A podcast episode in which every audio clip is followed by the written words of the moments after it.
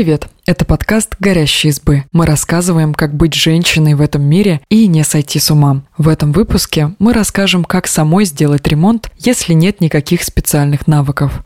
Подкаст подготовлен по материалу Татьяны Возлюбленной. Нет никаких гарантий, что все получится идеально, особенно с первого раза. Но если есть необходимость и желание попробовать, с косметическим обновлением дома можно справиться без навыков и помощников. Делимся идеями, с какой стороны подойти к ремонту. Что стоит продумать заранее? Дизайн-проект – даже если вы не дизайнер и просто хотите сделать косметический ремонт в одной квартире, проект будет полезен. Он поможет представить будущий интерьер и рассчитать, сколько денег на него потребуется. Начните с визуализации. Чтобы понять, чего вы хотите и что вам нравится, поищите примеры интерьеров. Например, полистайте картинки в Pinterest. Затем прикиньте, что из того, что вам понравилось, вы смогли бы сделать сами. После этого можно делать дизайн-проект. План работ.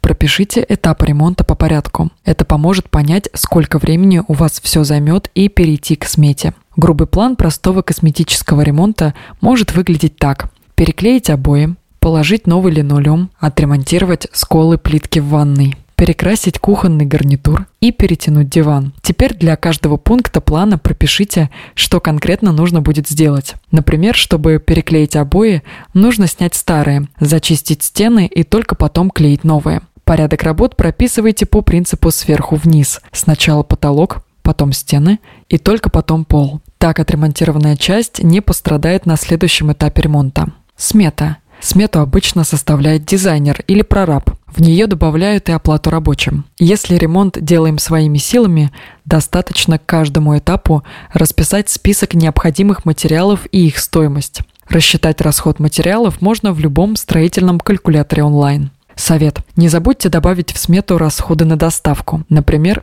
средний вес рулона обоев от полутора до 4 килограммов. На комнату 12 квадратных метров нужно около 5 рулонов. Унести без помощников будет трудно. Что можно сделать самостоятельно? Во-первых, переклеить обои. Сначала нужно снять старые. Бумажные проще сначала намочить. Лучше не водой, а мыльным раствором. Потом соскоблить шпателем снизу вверх. Виниловые и моющиеся обои можно немного поцарапать металлической щеткой, чтобы вода могла попасть под них. Но если под обоями гипсокартон, мочить и царапать покрытие сильно не стоит. Можно его повредить. Затем выровнять стены, если нужно. Если под обоями оказалась старая неровная стена, ее придется штукатурить или закрывать гипсокартоном. Это лучше доверить профессионалу. Небольшие изъяны можно самостоятельно зашпаклевать. Если очень не хотите заморачиваться с выравниванием стен, купите плотные рельефные обои или обои под покраску. Вот теперь можно клеить. Перед тем, как клеить, нужно нарезать листы. Если будете стыковать рисунок, то не все листы будут одинаковой длины. Вверху или внизу будут лишние куски, чтобы картина совпала. Затем прочитайте инструкцию на рулоне. Там должно быть написано, куда и как наносить клей. Например, при поклейке бумажных обоев клеем смазывать нужно и стену, и сами обои. А с флизелиновыми обоями клей наносят только на стену. А виниловые обои могут быть на разной основе, поэтому каждый раз нужно читать инструкцию. Начинать клеить лучше от угла, можно от окна или двери, и обязательно сверху вниз – Тут нужна стремянка, чтобы первая полоса была идеально ровная. Если раньше никогда не клеили обои, начните с места, которое будет прикрыто мебелью или шторой, ну, на всякий случай.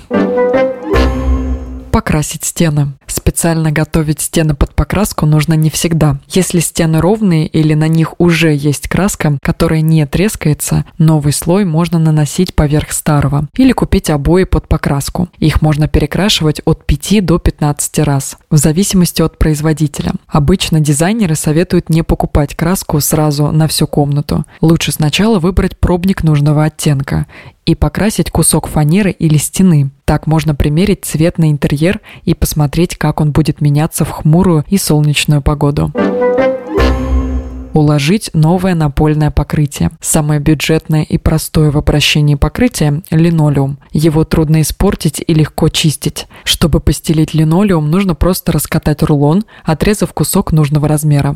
Совет. Стелите линолеум, оставляя запас 5-10 см на плинтусах. Когда через сутки покрытие уляжется, их можно обрезать. Тогда линолеум плотнее подойдет к стенам. Укладывая ламинат, важно не ошибиться с классом покрытия при покупке. Чем больше ходит в помещении, тем выше должен быть класс ламината. В коридор, например, обычно выбирают ламинат 32 и 33 класса износостойкости. Это высокий перетянуть или восстановить мебель. Для перетяжки вам понадобится мебельный стеллер, скобы, рулетка, ножницы, швейная машинка, обивочная ткань. Ее лучше выбирать в отделе мебельных тканей. Подойдет рогожка, гобелен, велюр, жаккард, флок. Поменять можно не только обивку, но и наполнитель, если диван потерял форму. Для сидения можно использовать пенополиуретан, для подушек – синтепон.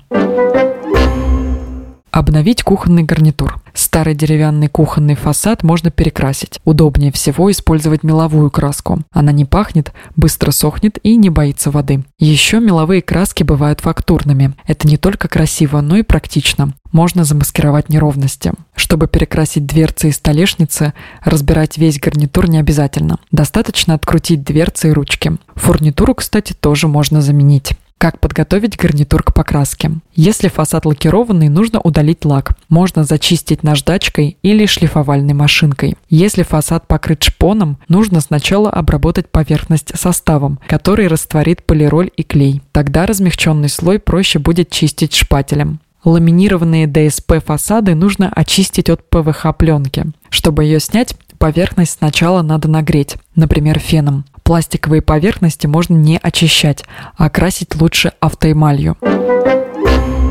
Обновить плитку в ванной. Ванная комната преобразится, даже если просто обновить затирку швов. Можно попробовать почистить домашними средствами бытовой химии. Если не поможет, то купить специальное средство для очистки межплиточных швов.